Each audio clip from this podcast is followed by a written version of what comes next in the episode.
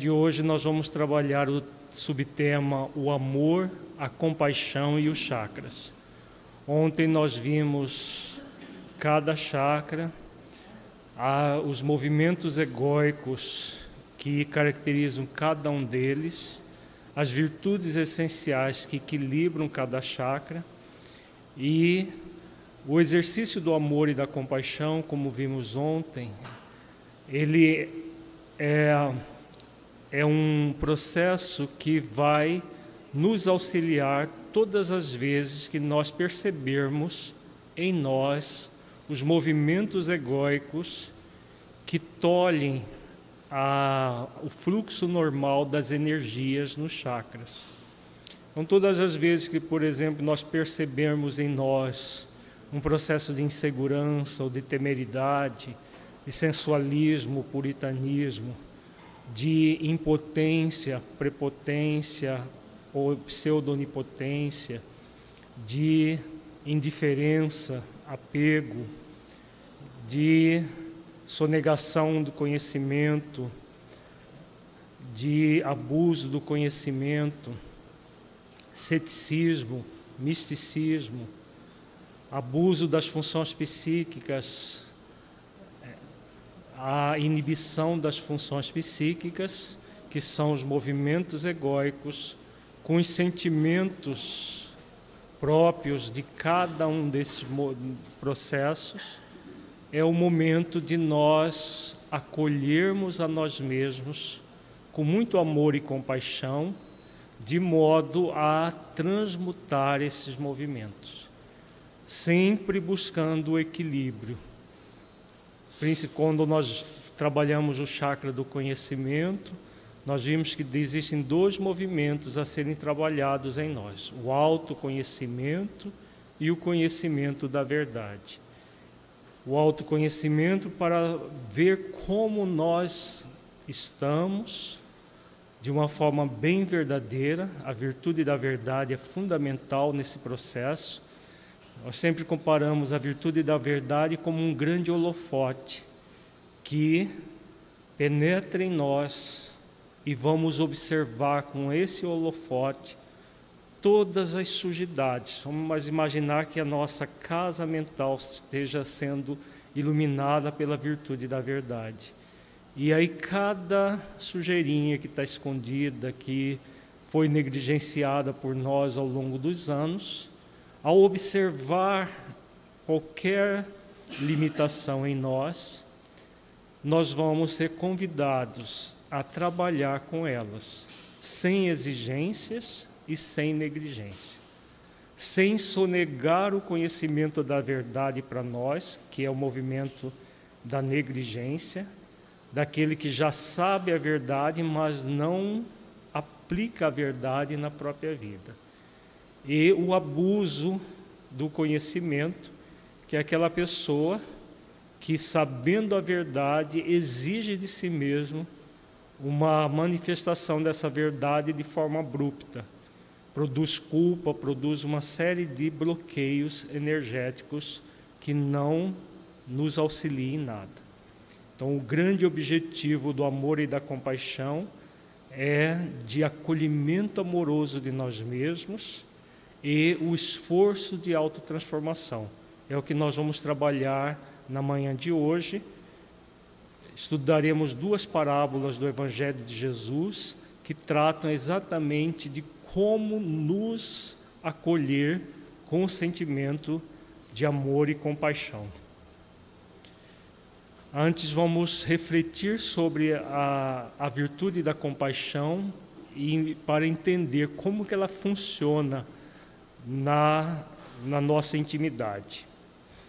Para entendermos e sentirmos a compaixão, devemos ir fundo nos princípios da criatura com o Criador. Quando o ser alcança o estágio de amor, ele pode compreender o amor em duas dimensões. A primeira dimensão é oferecida no princípio Amai a Deus sobre todas as coisas e ao próximo como a si mesmo. É o mandamento maior que Jesus nos ensinou. Então, essa é a primeira dimensão do amor. Está narrada em Mateus, capítulo 22, versículos 35 a 40. Jesus nos convida ao exercício do amor em toda a sua amplitude. E um deles, doutor da lei, interrogou-o para experimentar, dizendo: Mestre, qual é o grande mandamento da lei? Respondeu-lhe Jesus: Amarás o Senhor teu Deus de todo o teu coração, de toda a tua alma e de todo o teu entendimento. Então nós, Jesus recomenda que nós amemos a Deus no nível do nosso pensamento, do sentimento e da vivência desse amor. Nós temos refletido essa orientação do Cristo como o processo de conhecer as próprias leis divinas que existem na nossa consciência investigar o funcionamento dessas leis, por isso ele fala de todo o teu entendimento. É imprescindível entender como funcionam as leis, as leis divinas, porque no nível evolutivo que nós estamos, nós amamos a Deus por meio das leis divinas. Aquilo que nós vimos ontem, que começa lá na, no chakra da segurança, a, o, o movimento de busca de conexão com a realidade essencial. Então, esse movimento da criatura começa exatamente no ponto em que nós entendemos o funcionamento das leis divinas, mas não basta o entendimento, é necessário trazê-las para o coração, para sentir as leis divinas, consequentemente, sentir a presença de Deus em nós. Porque a presença de Deus em nós se dá pelas leis que Ele colocou nas nossas consciências. Então, nós entendemos o funcionamento das leis, sentimos um afeto pelas leis, trazendo-as para o nosso coração. O coração, como nós vimos, é o chakra está tá ligado ao chakra cardíaco onde nós vamos experimentar o sentimento de amor e de compaixão, acolhendo essas leis para nos transformarmos a partir delas. Então, para que sintamos na alma, então o amor de toda a nossa alma no sentido de conexão profunda para viver esse amor. Então, esse é o convite de Jesus e ele complementa esse convite dizendo: Este é o primeiro e grande mandamento. E o segundo, semelhante a este, é: Amarás o teu próximo como a ti mesmo. Desses dois mandamentos depende toda a lei e os profetas. A partir do momento que nós fazemos esse grande exercício de, de alto amor, que é amar as, as leis na nossa consciência, de, é de todo entendimento, de todo o coração e de toda a alma, buscando entender o funcionamento das leis, senti-las no coração, para vivenciá-las no nosso dia a dia, esse amor profundo que Jesus nos recomenda no primeiro mandamento, na verdade é semelhante ao amor a nós mesmos, porque é um exercício profundo de alto amor. O amor ao próximo vai ser consequência desse movimento.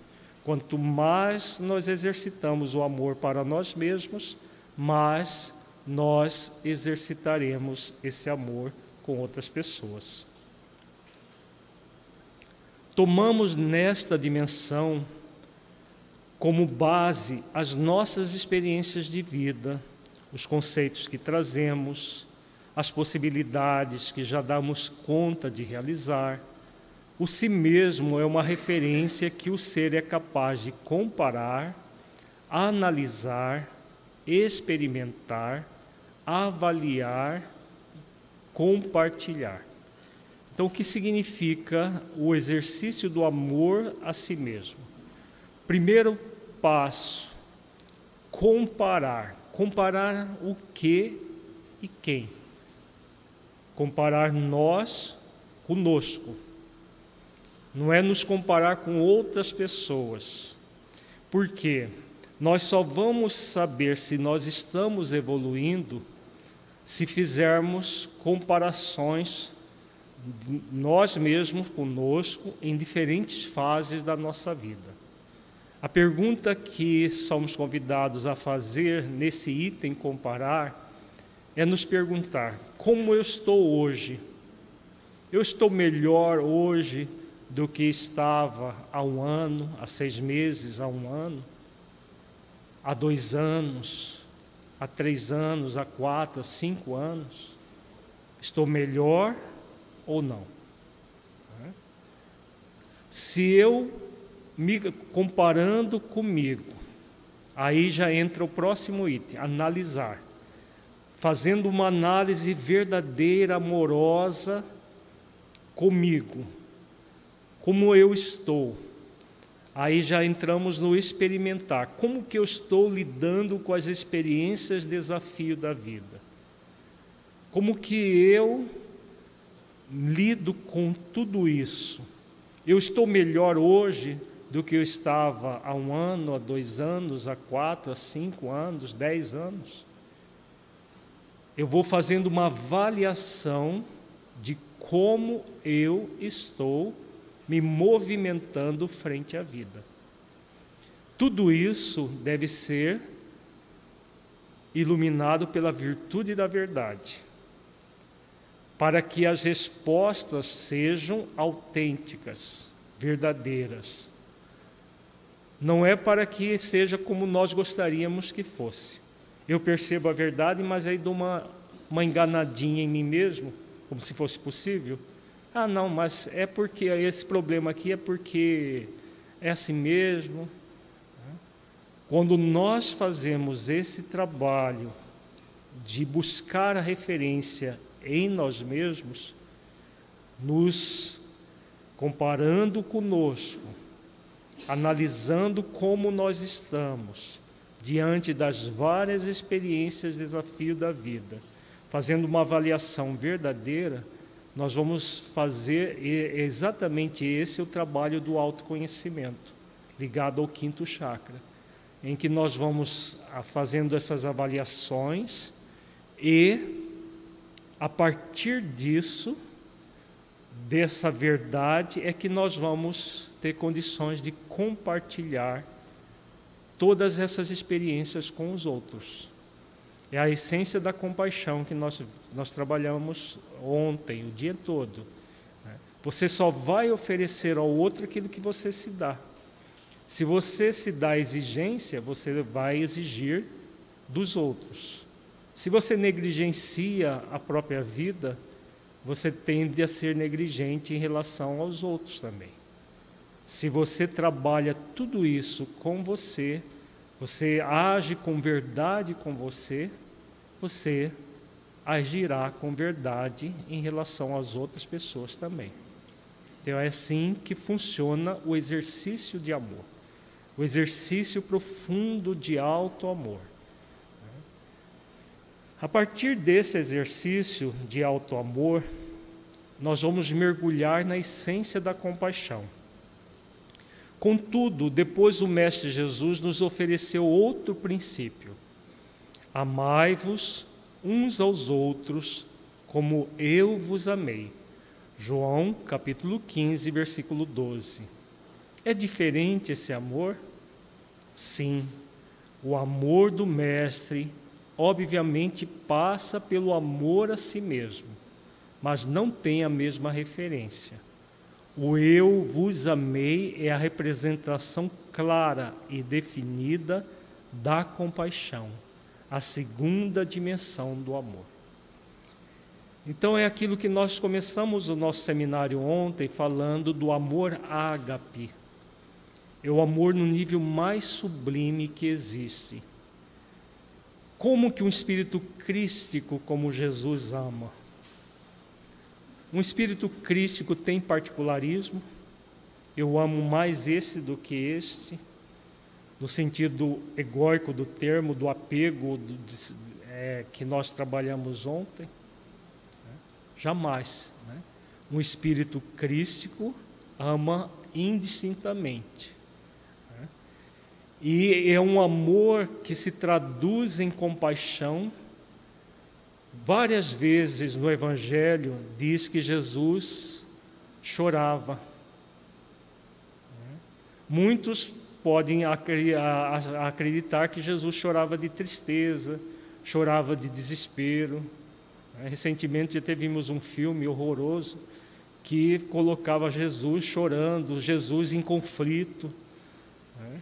Um filme que não sei de onde que eles tiraram essas ideias. Até Maria de Magdala consolava Jesus. É um filme em homenagem a Maria de Magdala, mas que não homenageia nada. Então, Jesus em conflito, Jesus sem saber o que fazer, Maria de Magdala que ensinava para ele o que, que ele era para fazer.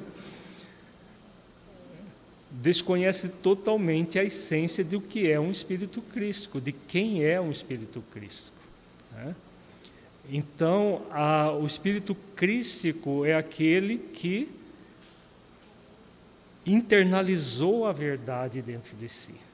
Eu sou o caminho, a verdade e a vida. Ninguém vem ao Pai senão por mim, diz Jesus. Eu e o Pai somos um. Ele está num nível tão profundo de conexão com o Pai, com Deus, que ele se torna uno, não que ele é Deus, ele nunca falou que ele era Deus. Dogmaticamente, esse versículo foi entendido como se Jesus tivesse dito que ele era Deus. Não. Ele é, está numa plena unidade unidade de vivência de toda a virtude, de toda a, a lei, de tudo que existe de mais sublime. Então, como que um espírito dessa categoria ama? Um espírito dessa categoria ama observando aqueles que ainda estão engatinhando nas questões espirituais da vida e sente por, por, por todas essas pessoas que somos nós uma profunda compaixão. Por isso que Jesus várias vezes chorava. Ele não chorava de tristeza, não era um movimento egóico. Ele chorava de compaixão por ver tanta miséria não miséria econômica, que isso é transitório, mas muita miséria moral. E com certeza Jesus deve continuar chorando até hoje, de ver tanta miséria moral, principalmente naqueles que são cristãos. Tem até um conto muito bonito de Hilário Silva, do encontro de Eurípides com Jesus, Eurípides Barçanufo, que Eurípides vê Jesus chorando e aí pergunta, Jesus, Eurípides pergunta para Jesus por que ele estava chorando. Né? Se eram por aqueles que negavam o Evangelho. Não. Diz o, o narrador que Jesus diz, disse que estava chorando pelos cristãos que ainda desconheciam os seus ensinamentos. Então, quando Jesus nos é, convida: amai-vos uns aos outros, como eu vos amei. Ele está nos dando um parâmetro, o parâmetro dele. Antes era o parâmetro usual para todos nós.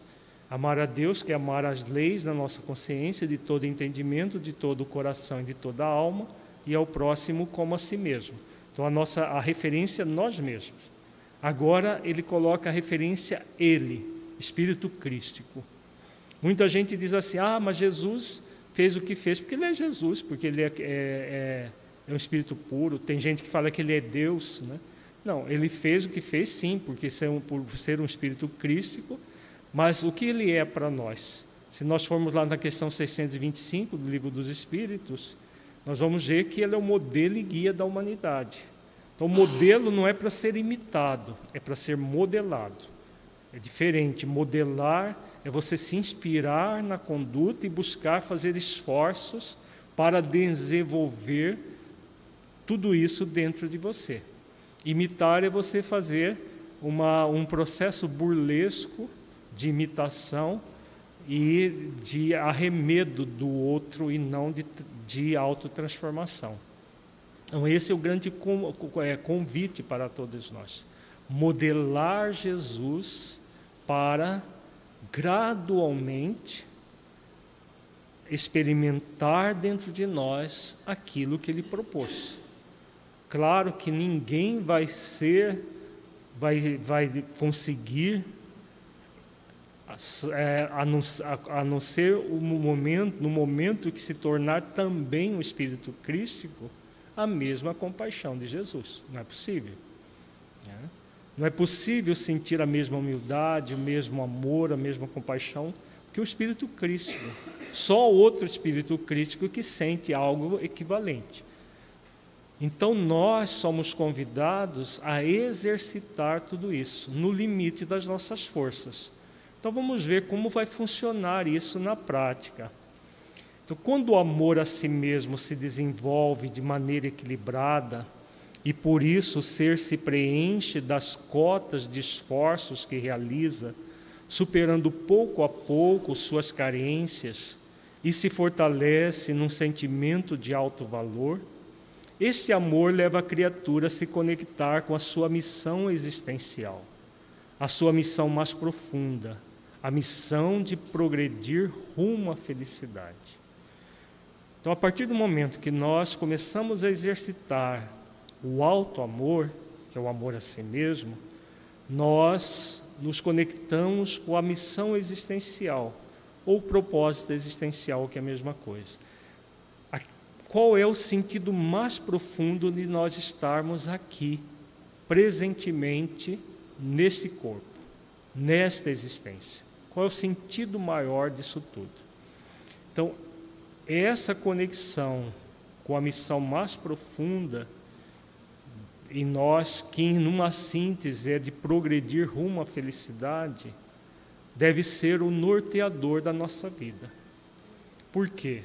Naqueles, é, naquelas ações que nós vimos expressas pelos verbos agora há pouco, o grande objetivo da vida, conforme a questão 115 do Livro dos Espíritos, é, no, é o de nós evoluirmos até a felicidade, a felicidade plena, progredir rumo à felicidade. Todos nós, consciente ou subconscientemente, estamos trabalhando para isso. Muitos confundem felicidade com prazer imediato. E aí pegam desvios muito graves para elas mesmas que o movimento do sensualismo que nós vimos ontem. Né? São desvios da, da, da rota, porque a pessoa projeta a felicidade fora de si mesmo. Projeta felicidade em relacionamentos, felicidade em prazer sensual, enquanto ela está obtendo esse prazer, entre ela, entre aspas, está feliz. Na verdade, são processos de euforia e não de felicidade. Felicidade é um sentimento suave que a virtude conquista a partir dos esforços de autotransformação. É, diz respeito a tudo aquilo que nós trabalhamos no nas virtudes essenciais que equilibram os chakras. Quanto mais exercício nós fazemos disso, mais felicidade nós desenvolveremos. O sentimento de compaixão começa na intrínseca vontade de cumprir esta missão maior, ou seja, a de cumprir a vontade de Deus para todas as suas criaturas. Que cada um de nós alcance a felicidade, evoluindo com profunda consciência de si e da finalidade de sua existência. Então, todas as vezes que nós observarmos em nós algum movimento, algum bloqueio energético que nos afasta dessa missão maior de sermos felizes, é o momento de entrar com sentimento de compaixão, para poder analisar o que está acontecendo conosco e, a partir do que está acontecendo conosco, tomar as providências para diluir aquele problema, para ressignificar aquele bloqueio energético. Então, esse é, é, essa é a grande função da virtude e da compaixão na nossa vida. No alinhar o nosso propósito de vida com o propósito de Deus para todos nós. O propósito de Deus para todos nós é sermos felizes. Então, esse é o propósito de Deus. Quando nós desviamos disso, a compaixão é a virtude que vai nos trazer de volta. Então, quando Jesus observava aquela multidão e, e chorava, o sentimento era de compaixão que, que reverberava essa energia de, é, que convida à, transformação. Então, Jesus, muitas pessoas se acercavam de Jesus, recebiam essa energia dele e faziam esforços de autotransformação muito intensos, como Maria de Magdala fez, como Verônica fez, como aquele leproso que dos dez, aquele que voltou fez, Zaqueu, o fariseu, fez e muitos outros fizeram. O esforço, a partir da energia crística, o esforço de autotransformação. Jesus não está mais encarnado entre nós. Mas será que ele está parado? Cruzados com braços cruzados? Ou ele continua irradiando a sua energia de compaixão por todos nós? É importante lembrar que a energia da compaixão do Espírito Cristo é convidativa, ela não é impositiva, porque ela está em sintonia plena com Deus. Deus não impõe a sua vontade. A vontade de Deus, como está aqui, é que nós sejamos felizes. Mas Ele não impõe, Ele convida. E o Espírito Crístico, que está uno com Deus, faz a mesma coisa. Então Jesus, ele irradia a sua energia de compaixão, convidando a todos nós, nesses dois mil anos que ele está é, desencarnado, né, não está diretamente conosco aqui, encarnado no, na Terra, ele vibra a sua energia de compaixão constantemente. Agora, quem é que vai despertar para esse convite? nós mesmos. Né? Então, a hora que nós cansamos, quase sempre acontece quando nós cansamos da, da vida sem objetivo, da vida de prazer sem sentido. Infelizmente, para a maioria, porque não precisa chegar nesse nível. Não precisa você entrar no movimento de tédio pela vida para poder aceitar esse convite do Cristo nós podemos amorosamente aceitar o convite de Deus e de Jesus, sem precisar entrar em sofrimento. Mas a maioria ainda só desperta depois do sofrimento. Mas realmente não precisa. Quando acontece exercícios, acontecem exercícios continuados, pacientes, perseverantes e disciplinados para preencher este amor no coração, a criatura compreende que cada ação que realiza deve ser feita em prol do seu propósito existencial. Então, essa missão existencial, esse propósito existencial, deve fazer parte do nosso dia a dia porque é o propósito da existência inteira. Se nós descuidamos disso, nós estamos descuidando daquilo que existe de mais significativo em nossas vidas. E é, e é esse esforço que irá preencher a, o amor no coração e nos produzir a felicidade. Quando a criatura compreende esse propósito, qual o sentimento que lhe advém por estar exercitando-a? E aí, gente? Quando compreendemos esse propósito maior de Deus para nós, a nossa missão existencial de sermos felizes por meio do exercício das virtudes, o que vai preencher a nossa alma, preencher nós mesmos como espíritos imortais? Hum? Gratidão é muito importante, mas esse sentimento é superior à gratidão. Quando nós falamos ontem da, do senso da realidade essencial, nós falamos desse sentimento, que vai ampliando gradualmente. Quando falamos do chakra do prazer, nós repetimos novamente esse sentimento. Fizemos até a comparação das pessoas que estão aí nos bares da vida, que, convidados por um seminário como esse, vão se sentir até ofendidas. E quando nós estamos trabalhando algo assim, nós sentimos já um prazer enorme. Esse prazer vem de, de quê? Vem disso aqui, ó o sentimento de pertencimento ao universo, porque ela entra numa sintonia e identificação com o propósito do Criador para ela. Quando Jesus fala eu e o Pai somos um, é porque ele está unificado com o propósito de Deus para o universo inteiro. O Espírito Crístico se conecta nesse nível com Deus. Quando nós fazemos esforços.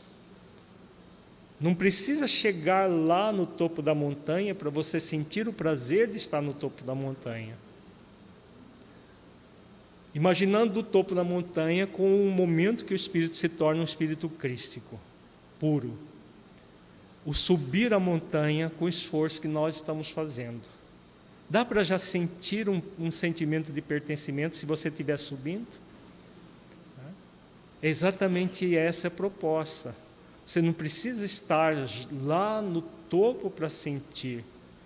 Se você está subindo, você está identificado com o propósito do Criador para você. Então, esse, isso é a essência do amor e da compaixão.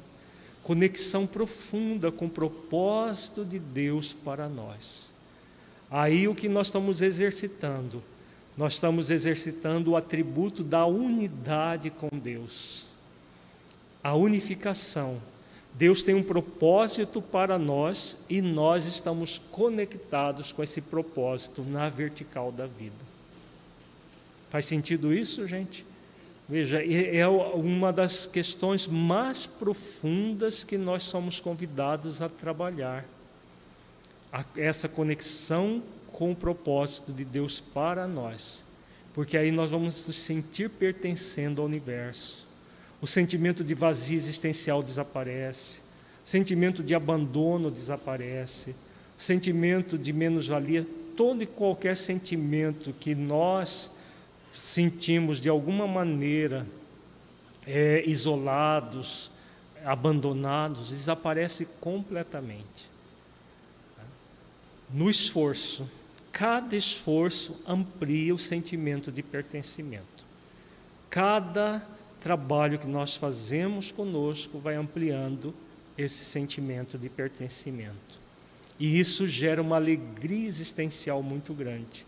A felicidade é a virtude e conquista que surge a partir desse esforço a pura eterna felicidade só vamos alcançar no estágio que formos espíritos crísticos. Agora, entre a pura e eterna felicidade e a felicidade relativa do aqui e agora, a escolha é nossa para trabalhar essa felicidade relativa aqui e agora. Né? Não é muito melhor ter já sentir uma felicidade relativa aqui e agora do que viver sem propósito, do que viver sem direção, sem rumo. Né? O vazio existencial que surge quando nós vivemos sem um propósito, sem um rumo seguro, é muito grande. Nós ficamos como baratas que você joga de tefon, né? aquele é, veneno, e ela fica tonta, vai para lá, vai para cá sem saber o que fazer. Né? Fala, Ana. Eu tenho, eu tenho um pouco de dificuldade para entender esse sentimento de pertencimento ao universo. Como fazer essa conexão no meu dia a dia, que, é, com aquilo que eu consigo fazer nos meus esforços? Aonde uhum. que eu uhum. consigo perceber esse sentimento de pertencimento ao universo e de conexão com Deus? Quando, onde que você quando que nessas circunstâncias em geral eu consigo porque então, eu quando para você perceber que não está no, é, exercitando o sentimento de pertencimento, vem do vazio existencial, de uma, de uma sensação, um, um sentimento de desconexão com as coisas, com a vida, de é, um, um movimento de da vida ser um fardo, né, de não, não encontrar um sentido para tudo que você realiza. Tá? A pessoa se sente desconectada do universo. O universo, por meio da, da energia do Criador, é, é, vibra amor. O tempo todo, a energia do Criador vibra amor para todas as criaturas, por mais ínfimas que sejam, como nós falamos ontem na questão do livro dos Espíritos. Se nós estamos conectados com essa vibração de amor, o sentimento é de pertencimento, eu faço parte disso tudo. Então, é um sentimento de alegria por fazer parte disso tudo. Quando por algum movimento, nós vamos ver no próximo slide, nós já sabemos o que deve ser feito e não fazemos, é a sonegação do conhecimento para nós. Tem como sentir esse pertencimento? Então é nós vamos perceber pela forma como nós nos portamos no dia a dia, pelos próprios sentimentos. Aí entra o autoconhecimento. Se eu tenho o hábito de me autoconhecer, eu percebo o que está acontecendo comigo. Olha, eu estou entrando numa energia que não é legal. E aí eu coloco a compaixão sobre essa energia para transmutar essa energia, não para me acomodar a ela. Então é dessa forma que nós vamos conquistar tudo isso. Tá? Daqui a pouco a gente volta na sua pergunta com um texto que está aqui que vai ficar mais claro isso.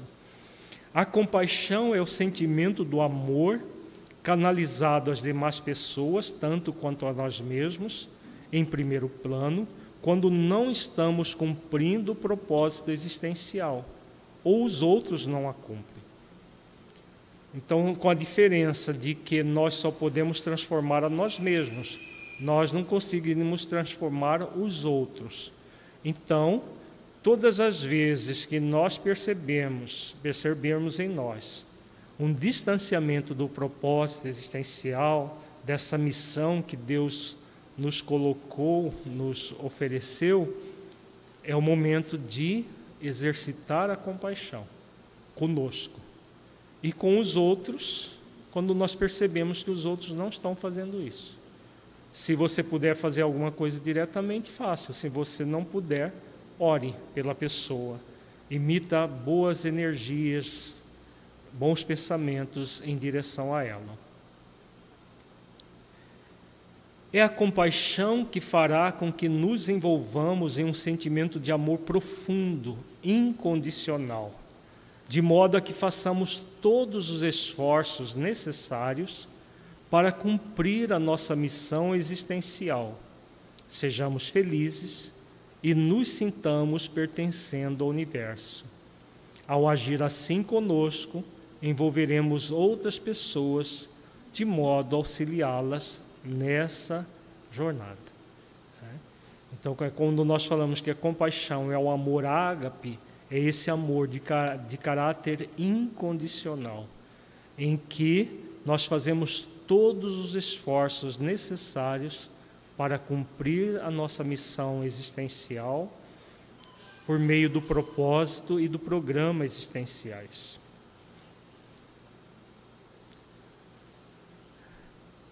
Agora vamos ver como que acontece o exercício da compaixão.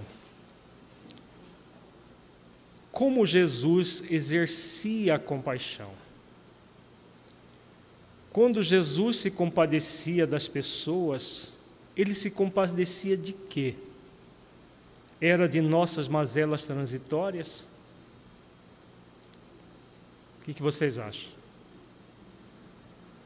O espírito crístico ele tem uma visão de profundidade.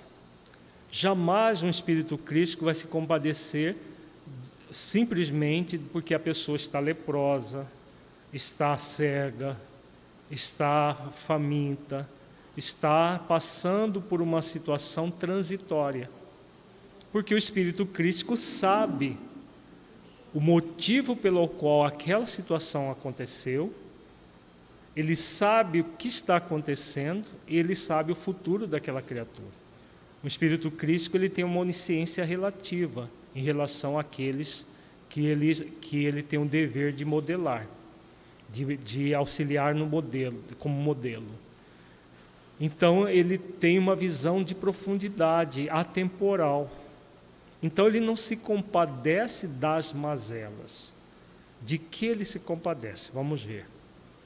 Sendo todos nós espíritos imortais, ninguém pereceria por mais grave fosse a doença ou o problema de outra ordem.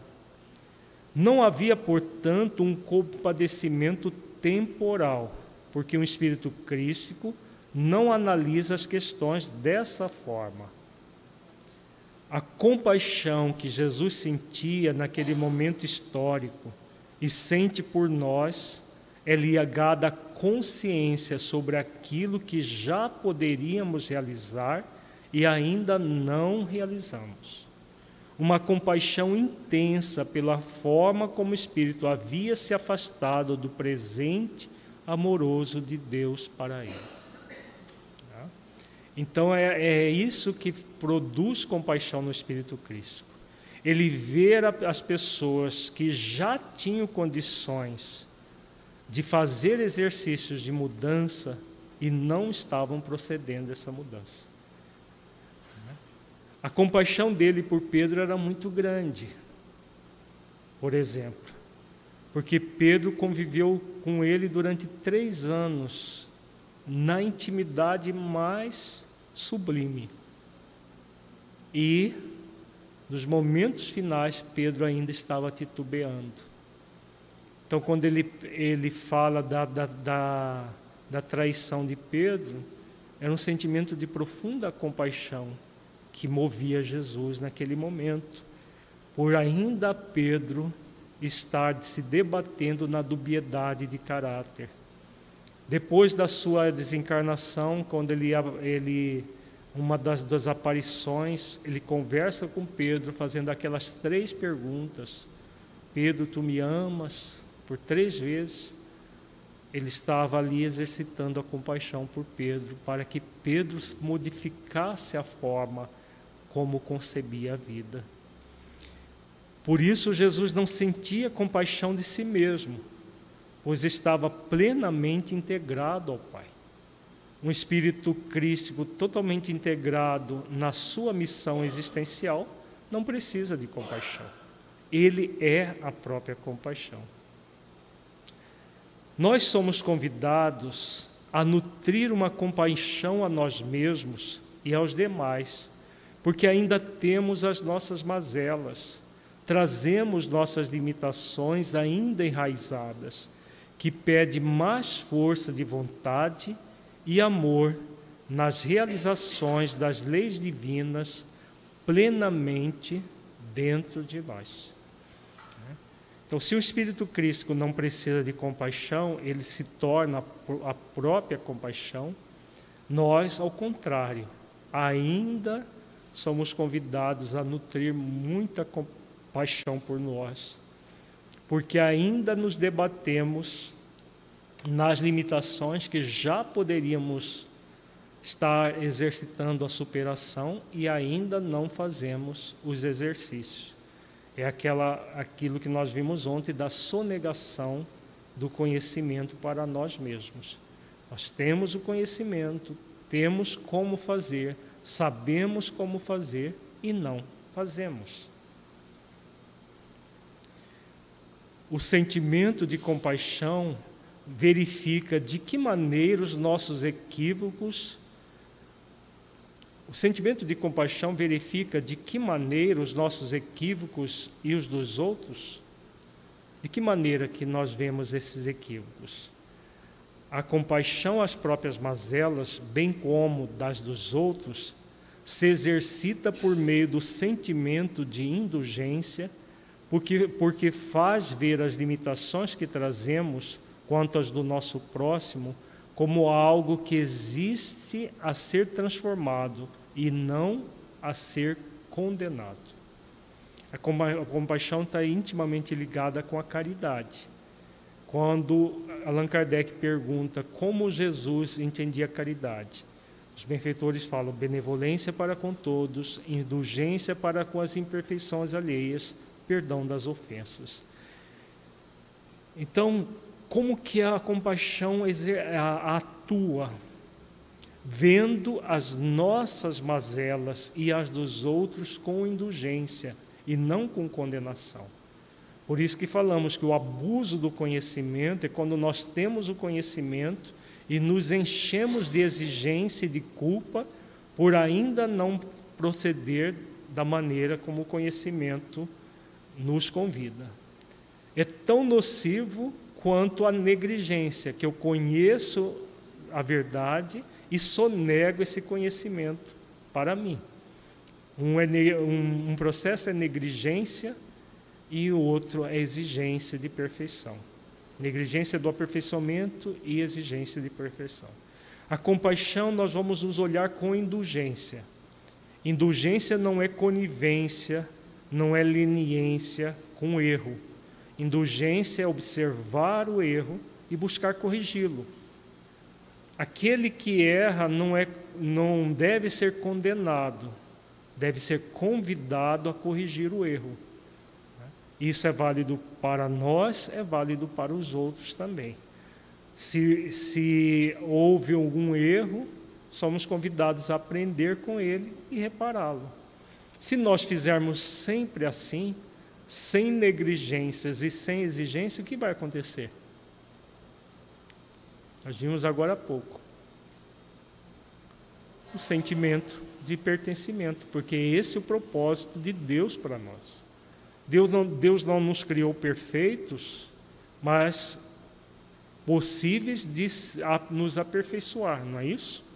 Se nós somos passíveis de, de nos aperfeiçoar, quando nós nem negligenciamos o aperfeiçoamento em cada situação, nem exigimos de nós uma perfeição que ainda não somos capazes de ter, nós estamos fazendo exatamente cumprindo a missão de Deus para nós, que é evoluir paulatinamente, transformando a nós mesmos, gradualmente, auxiliando outras pessoas a fazerem o mesmo.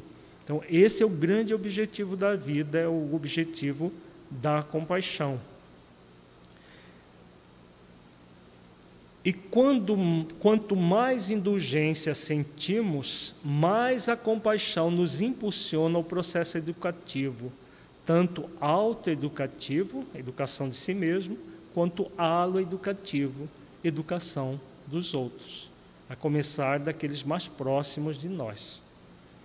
Se fizermos o contrário, negaríamos o próprio sentimento, porque, com, como toda virtude, a compaixão é eminentemente proativa e nos pede ir ao encontro das nossas limitações para ressignificá-las por meio da indulgência e do autoacolhimento amoroso, gerador da autotransformação.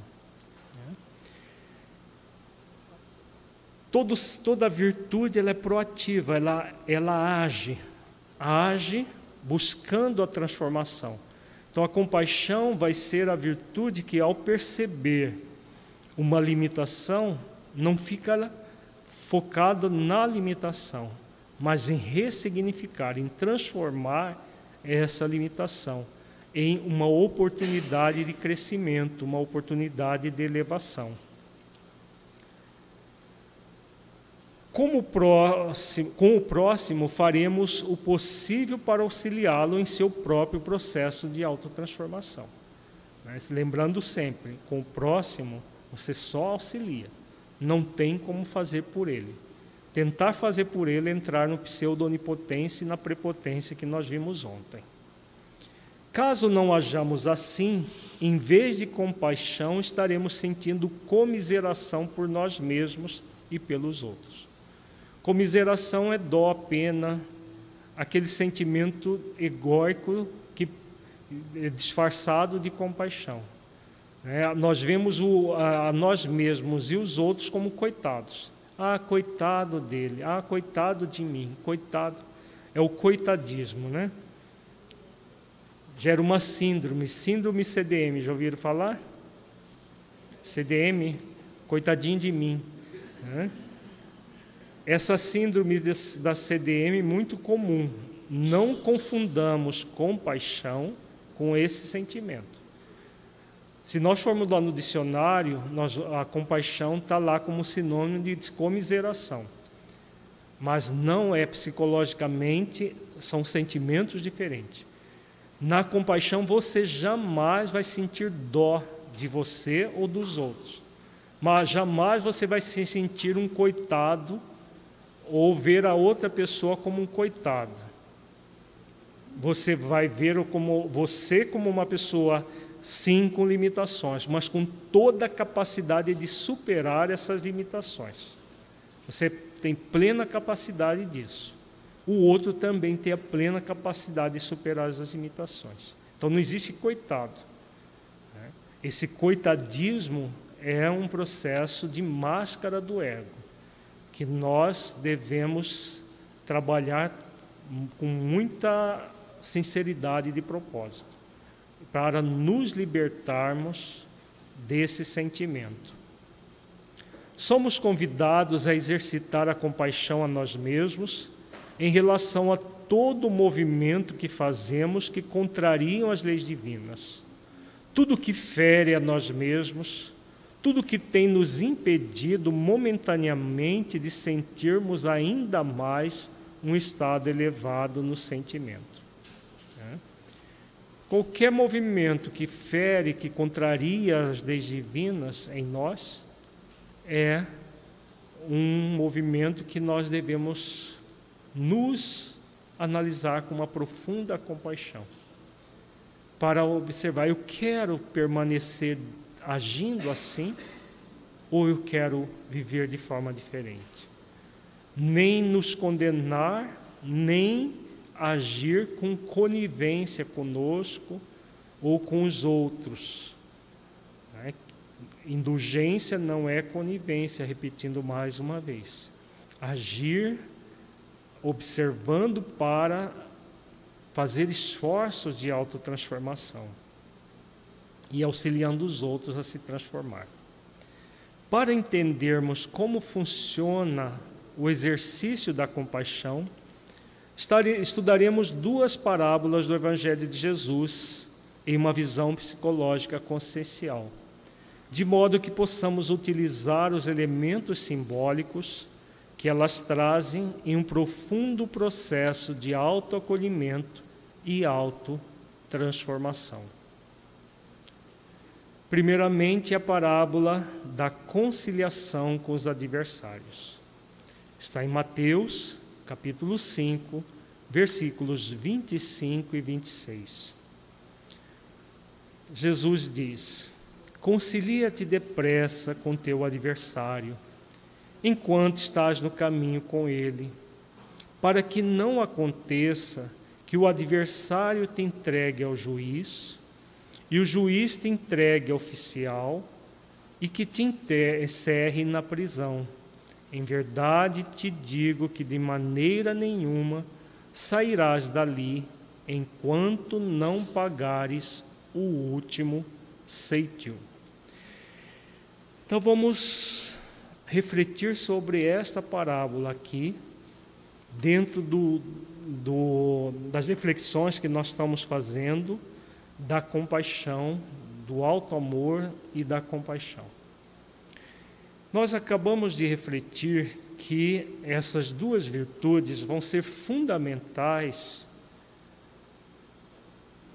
para nós trabalharmos pela superação das nossas limitações. Esta parábola, Jesus explicita todo esse processo de uma forma muito significativa. Muitos já conhecem os símbolos dessa parábola, então nós vamos refletir aqui juntos. Concilia-te depressa com teu adversário. Qual o sentido, o significado desse símbolo?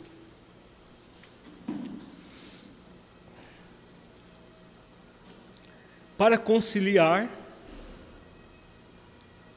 é necessário que tenha havido o que primeiro? Um desentendimento, um conflito, não é? Você não concilia com uma, alguém que é amigo. Concilia? Você não tem nenhuma rusga, nada com aquela pessoa. Ah, eu quero vir aqui para conciliar. Conciliar o quê? Não tem. Né? Você só vai conciliar se houve algum conflito, se houve algum desentendimento.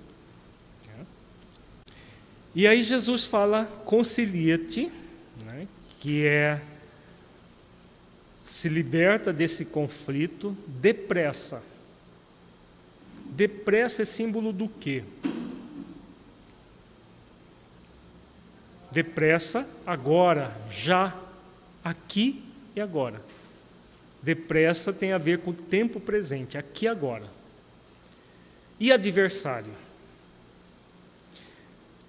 A parábola tem duas conotações. Nós vamos trabalhar a conotação mais profunda, que é o exercício de nós conosco. Porque existe o adversário externo, alguém que nos fez mal ou que nós fizemos o mal a essa pessoa, e aí nós somos convidados a conciliar. No Evangelho segundo o Espiritismo há uma proposta nesse sentido, do conciliação com o adversário externo. Joana de Ângeles, no, no livro. Esqueci o nome do livro agora, mas é um das séries psicológicas, se alguém me lembra, lembrar, me, me, me ajuda. Ela propõe um outro tipo de conciliação, a conciliação com o adversário interno. Então nós podemos dizer que todos os nossos movimentos, todos os nossos sentimentos egóicos que bloqueiam o fluxo da energia, dos, do, da, das energias sutis em nós mesmos, principalmente nos sete chakras principais, são nossos adversários. Né? Então a, o orgulho, a rebeldia, a, o sensualismo, o abuso do prazer, é, a prepotência, a onipotência, a, a impotência, a insegurança, a temeridade, tudo isso são adversários internos. Conciliar depressa com teu adversário é fazer o quê? Então, é a essência da compaixão. Nós falamos ontem a tarde toda sobre isso que significa? Esforço de autotransformação. Você percebeu o problema, você não precisa ficar brigando com ele. Precisa? Mas eu não posso sentir isso. Eu sou espírita. Espírita não sente assim. Ou a espírita não é gente? Só por ser espírita você é, já é a a sublimidade em pessoa. Isso é alta exigência. A alta exigência é um processo de briga interna. Essa parábola tem muito a ver com a alta exigência. Então, todas as vezes que nós ficamos brigando conosco, nós transformamos aquele sentimento no adversário.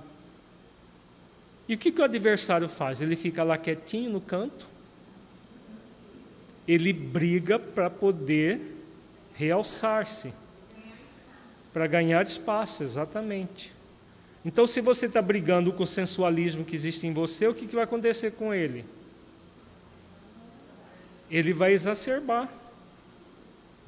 Ele pode ficar até reprimido durante um período, lá na força, você vai ficar aqui na marra, porque eu quero, mas daqui a pouco ele vem com toda a força. Não é assim que funciona na prática? É. Isso é válido para impotência, é válido para insegurança. Não, mas eu não posso ficar inseguro. Já quantas vezes já estudei isso aí, já sei tudo. Aí vai lá e fica inseguro, porque está reprimindo, está brigando com o adversário. Jesus pede para conciliar. Quando você concilia, eu tenho isso aqui. Aceito o que eu tenho. Agora eu posso transformar esse adversário num amigo e utilizá-lo para como instrumento de elevação, fazendo esforços para desenvolver as virtudes que equilibram os chakras, por exemplo, fazendo esforços de outras virtudes que se associam a essas que nós estudamos ontem. Tudo isso é exercício de conciliação. Nós nem nos acomodamos ao adversário, porque nós podemos nos acomodar e, e se unir, nos unir ao adversário, que é o processo da negligência. Ah, todo mundo faz, é assim mesmo, e vai levando. Ou podemos ficar brigando com ele e podemos conciliar. Se houve conciliação, o que, que vai acontecer? O sentimento de pertencimento. Você pacifica o seu interior, você pacifica a sua vida e o sentimento é de pertencimento, de paz, de harmonia. E tudo, e isso é o alívio, é a suavidade, a leveza da vida. É assim que deve ser a vida, suave, leve. Porque se você concilia depressa, depressa é na hora que o adversário se manifesta. Na hora que o adversário, o sentimento egóico se manifestou, você concilia com ele. Esse é o convite de Jesus.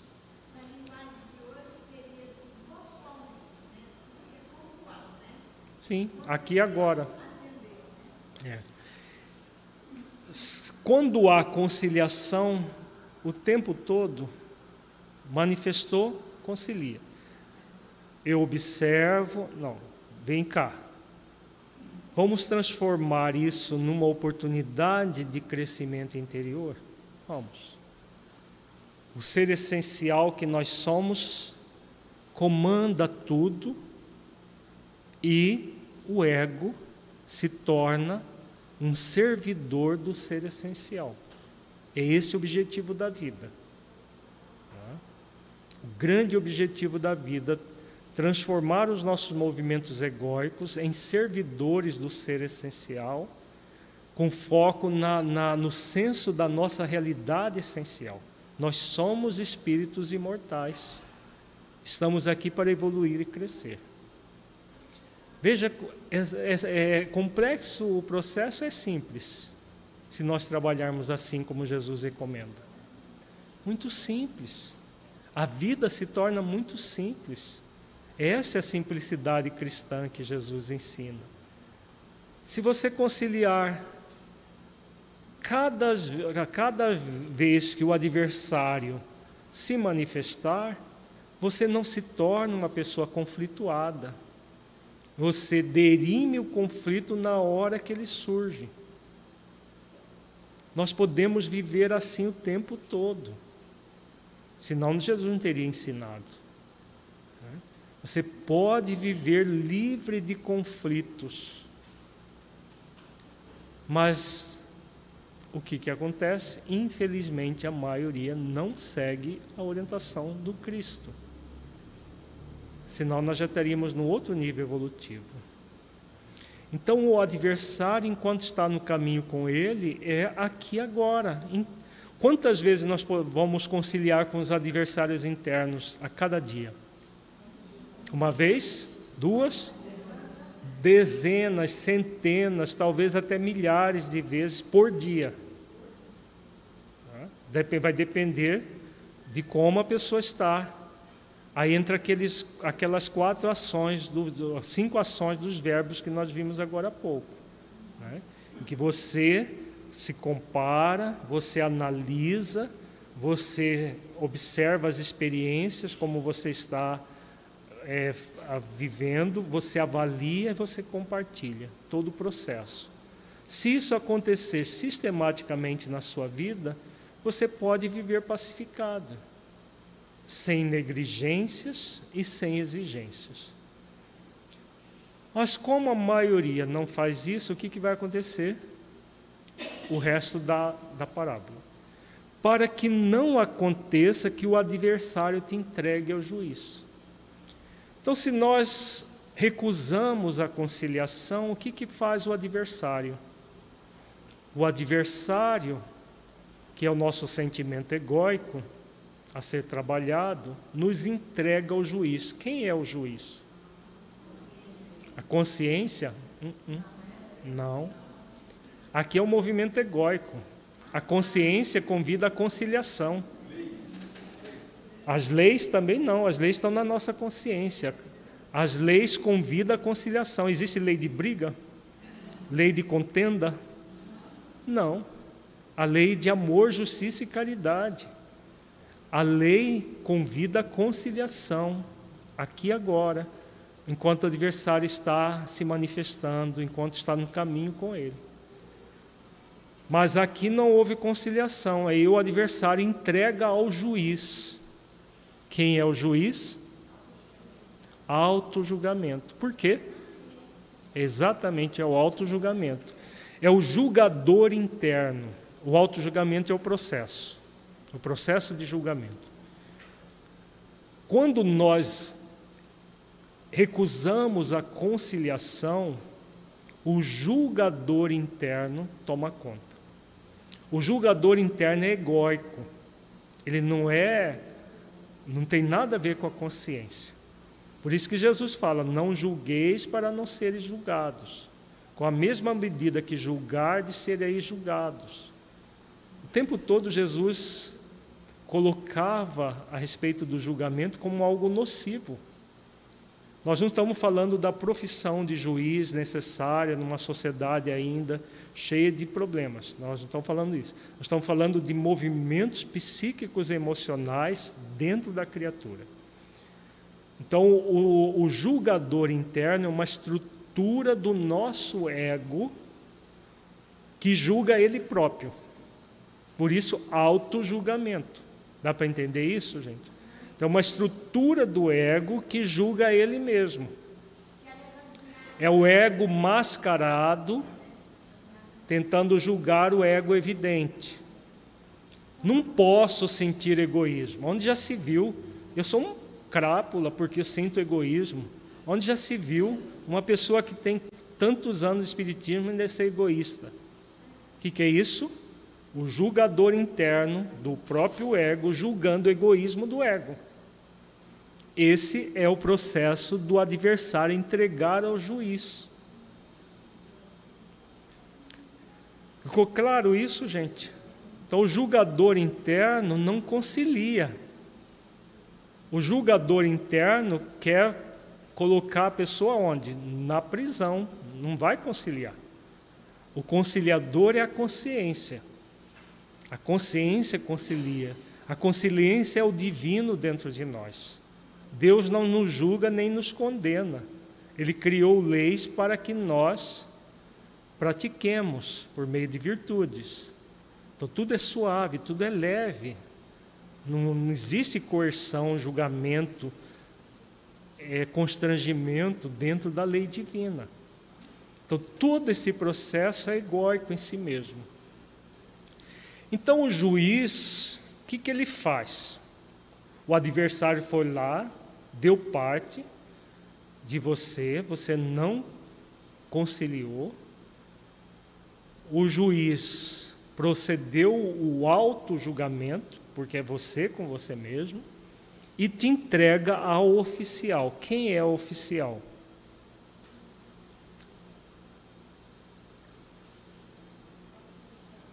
Hum? Autopunição ainda não. O oficial está ligado a um sentimento de de quê? Hã? Exigência de perfeição, está ligado à ansiedade e consciência. A exigência de perfeição, que faz com as nossas imperfeições? O que, que é oficial, que é a exigência de perfeição, faz com as nossas imperfeições? Mascaramento vem depois. Ele condena. A entregar ao oficial é o processo de autocondenação. O oficial é a exigência de perfeição. A entrega oficial é a condenação. Entrega ao, à exigência de perfeição para lhe condenar. Você é um ser execrável, onde já se viu. Tudo que nós fazemos para nós, nós fazemos também os outros. Fulano é um imprestável, onde já se viu. Estuda tanta doutrina e vive fazendo isso. Um movimento de julgar e de condenar o outro, que vem do auto-julgamento e da autocondenação. Muitas vezes esse processo é tão automatizado em nós que não nos, não nos damos conta, ele se torna subconsciente devido a esse automatismo. O processo de conciliação é um movimento de autonomia da consciência. Todo processo virtuoso é de autonomia. Todo movimento egóico se torna automatizado. O tempo todo, essas brigas, esses julgamentos, essas condenações estão acontecendo dentro de nós, quando nós ainda não criamos o hábito da conciliação. Ao criar o hábito da conciliação por um processo de autonomia da consciência, o que vai acontecer? Todo o processo de pacificação, de sentimento de pertencimento ao universo, tudo que nós vimos até agora, vai ser desenvolvido dentro de nós. Ficou claro isso, gente? Então, auto-julgamento, autocondenação por causa da exigência de perfeição. O juiz quer que tudo seja perfeito o juiz interno. Agora você tem como ser perfeito agora? Depressa? Veja, não tem como ser perfeito agora. Por isso Jesus fala: concilia-te depressa com teu adversário enquanto estás no caminho com, ele. Quantas vezes o adversário vai estar junto conosco até nós nos tornarmos espíritos crísticos? Não temos nem como fazer essa conta. Mas se nós não conciliamos, auto-julgamento, autocondenação, e aí o que, que o oficial faz? Encerra na prisão. Que movimento é esse? A autopunição. Os três movimentos se chama culpa: auto-julgamento, autocondenação e autopunição você fica tumultuado, conflituado. Alguns chegam ao desespero de tanta culpa, de tanta exigência de perfeição. Nós, terça-feira passada, nós acabamos de, de, de, de concluir o módulo da, que nós trabalhamos o desenvolvimento de uma nova cultura, que é a cultura da ação responsável, que tem a ver com a parábola da conciliação. Na ação responsável, você concilia, você não entra em culpa. Ninguém é obrigado a entrar em culpa. Culpa é um processo pernicioso em si mesmo. Assim como a desculpa é muito pernicioso. Jesus trata nessa parábola da culpa. Da desculpa ele trabalha em outras parábolas. A desculpa também é muito perniciosa. Ah, é assim mesmo. Não é assim mesmo. O que é assim é a conciliação depressa com teu adversário enquanto estás no caminho com ele. O esforço de autotransformação constante, o trabalho consigo mesmo constantemente para se melhorar.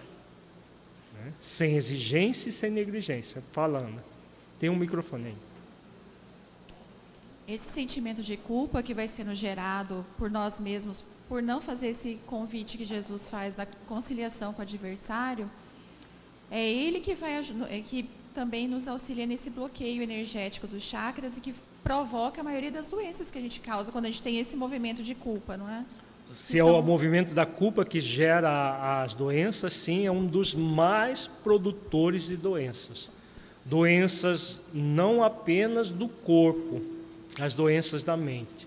Já existem comprovações por meio de pesquisas que há uma, uma ligação direta entre culpa e câncer, entre culpa e depressão.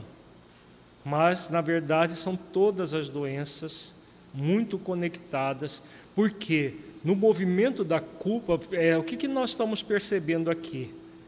Uma guerra interna, não é? Imagina você o tempo todo guerreando com você.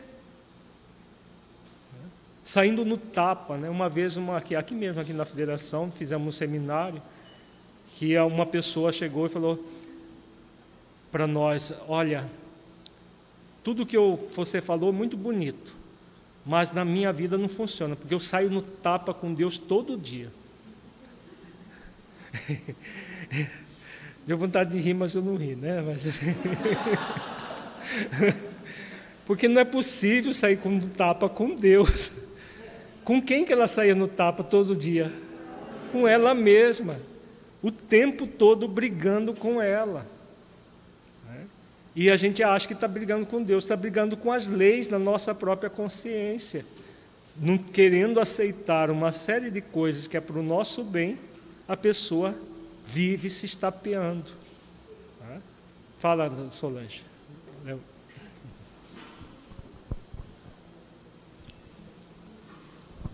A gente refletiu aqui nos, nos módulos é, relativo à culpa, mas só para você poder pontuar o uhum. quanto nós, do ponto de vista cultural, trazemos essa questão da culpa e uhum. reproduzimos isso. Por nossos equívocos do passado, a gente vem trazendo uhum. e agora, enquanto pais responsáveis, a gente acaba reproduzindo isso.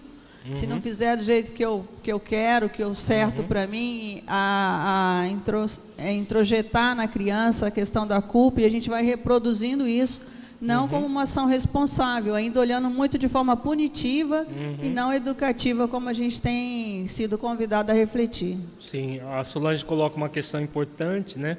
Porque existe uma cultura da culpa que é secular. A cultura da culpa vem já de, aliás, não é secular, é milenar. Nós herdamos isso da, da cultura hebraica então a cultura judaica cristã deturpada, né, porque Jesus nunca referendou a culpa, nós estamos, acabando, é, estamos estudando aqui uma parábola que ele fala o quanto a culpa é nociva. É, ele nunca ensinou isso, mas os próprios cristãos introduziram essa cultura da culpa no cristianismo deturpado, principalmente primeiro com a Igreja Católica, depois com as igrejas reformadas também, em que a culpa é, é, foi cultuada milenar, milenarmente como um, um processo de manipulação de consciência, para vender as indulgências na Idade Média e tudo mais. Então, essa cultura, como ela é milenar, o que, que acontece? O que é mais comum? Aquilo que você aprendeu durante séculos se manifestar ou a proposta cristã verdadeira de conciliação? É, é óbvio que o que vai ser mais fácil para nós manifestarmos é a cultura que nós estamos acostumados como certa durante centenas de anos, que já nós cultuamos isso muitas e muitas vezes. Criar uma cultura da ação responsável, de conciliação, de resolver o conflito e não ampliar o conflito, como é a proposta cristã, pede de nós muita esforço de autonomia da consciência. Isso é, como a Solange colocou, é muito principalmente para os pais, os pais de crianças principalmente? Criar uma nova cultura com seus filhos, da ação responsável. Né? Quem, quem não tiver assistido os seminários, eles já estão todos disponíveis, Tiago? Acho que só o último, né? O último também. Então, são 13 encontros de uma hora e meia disponíveis no, no, no YouTube do Espiritizar, né, da, da Federação, é, sobre essa cultura da ação responsável, como construir essa cultura. Porque é muito importante que nós desenvolvamos a cultura da ação responsável, que é o que Jesus está propondo aqui no primeiro, é, na primeira frase da parábola uma cultura de conciliação, de resolução de conflitos, de superação dos problemas e não de ampliação de problemas. Então, se nós ensinarmos isso para os nossos filhos, daqui a pouco nós teremos uma sociedade melhor. Agora, se continuarmos com a, a cultura da culpa, com auto-julgamento ou julgamento do outro, condenação e punição, nós vamos ainda permanecer nesse movimento conflituoso que gera bloqueios energéticos muito graves, produz doenças muito graves para a criatura. Né? Nós falamos de duas, depressão e câncer.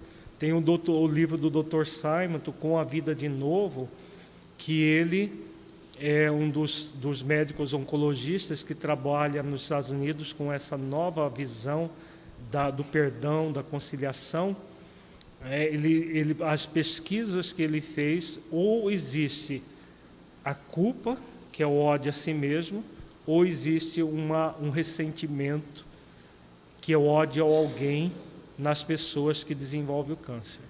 E ele trabalha com o perdão como instrumento de, é, do alto perdão para se libertar da culpa e do perdão ao outro já conseguiu a cura de muitos pacientes. Quem tiver curiosidade de, de conhecer essa, essa, essas pesquisas, esse trabalho, leia o livro Com a Vida de Novo, Dr. Carl Simonton. Com a Vida de Novo. Do, com a Vida de Novo. Não é um livro espírita, é um livro científico, da, da, da, é, da psico-oncologia com a vida de novo do Dr. Carl Simon. Escreve, escreve C-A-R-L S-I-M-O-N-T-O-N. Tá? Carl Simon. Pergunta? Por favor. Uh, eu, eu, até comentei com a colega aqui que eu entrei num conflito teológico interno aqui com aquilo que eu trago da minha bagagem cultural e o que o senhor disse aí. Eu queria saber qual o exercício, o, o, o que eu devo fazer para alcançar essa reconciliação, entende? Esse burilamento, porque eu aprendi a vida inteira uh, que nós devíamos lutar contra o pecado. Tem até uma frase, um pleonasmo de Santa Teresa de Ávila que ela diz assim: lutar contra o pecado com determinada determinação. E o Canto das Írias, quando o indivíduo está no caminho da conversão, da autotransformação, no caminho que vai a nosso Senhor Jesus Cristo, uh, o texto é muito claro em dizer que esta, este burilamento causa dor, entende? É uma luta interna contra o pecado, contra o erro tal. Então, assim, como, qual o exercício que eu devo fazer na questão prática para alcançar, para conseguir me reconciliar com, com os adversários internos? É, é fazer aquilo que Jesus recomenda aqui, né? A conciliação é transformar o adversário num amigo. Você briga com um amigo? Ou você ama o seu amigo? É? Então vejamos que essa visão é uma visão medieval, né, de pecado, de lutar contra, de sofrer. Né? Então, a, mesmo espíritos já com uma certa envergadura moral, na Idade Média ainda tinha essa ideia que é própria da Idade Média é que não é uma compreensão mais profunda daquilo que Jesus ensina. Então, se eu concilio com o adversário, ele se torna um amigo meu. Como que você concilia? Exercitando o amor por esse adversário.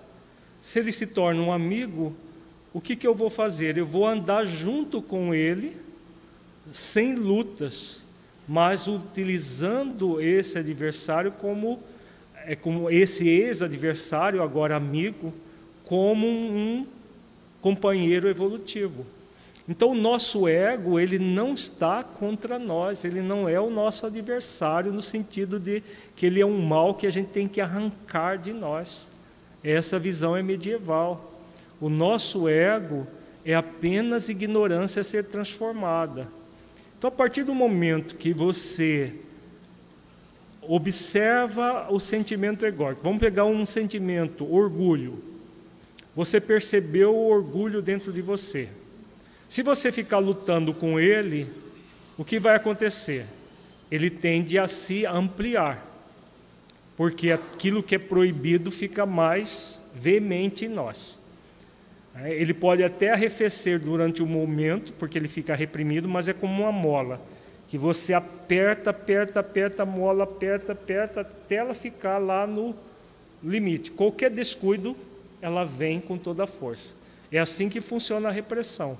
Então, se você reprime o orgulho, você vai ter todo um processo de autocondenação, de autojulgamento, autocondenação, todas as vezes que ele se manifesta, todas as vezes que ele está no caminho com você.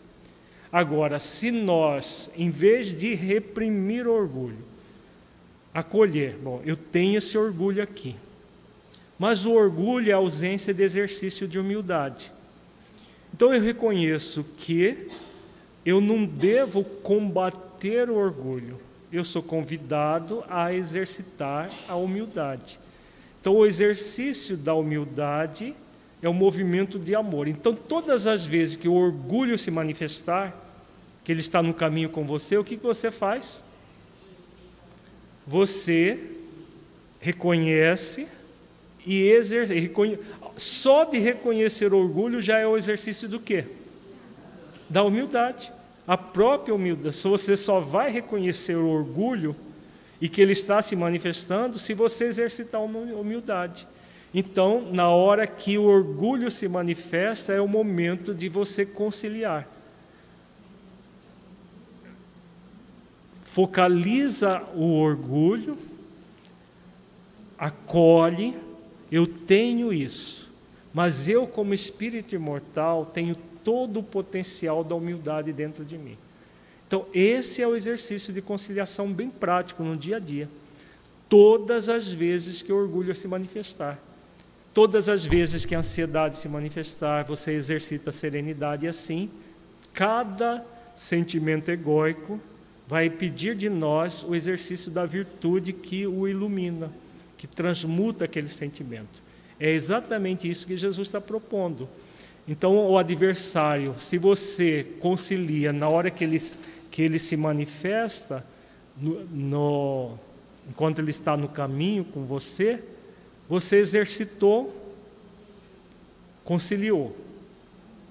Não há uma briga interna do tipo, eu não posso sentir isso. Ou uma negligência. Todo mundo sente isso, também, tá, também vou sentir. Negligência. Você concilia. Significa que o orgulho desapareceu? Não. Daqui a pouco se manifesta de novo. O que, que você faz? Concilia. Concilia. Se ele, se, ele apare, se ele se manifestar 50 vezes por dia, o que, que você faz? Concilia. Quantas vezes forem necessárias. Essa é a proposta de Jesus. Porque, caso contrário, você vai para a prisão. Você vai entrar no movimento do auto-julgamento, da autocondenação e da autopunição.